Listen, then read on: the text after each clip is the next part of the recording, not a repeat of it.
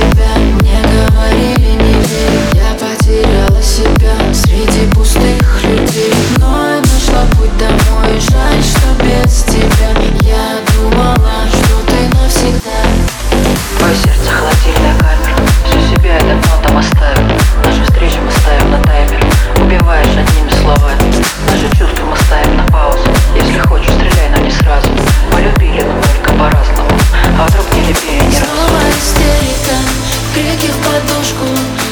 с понедельника.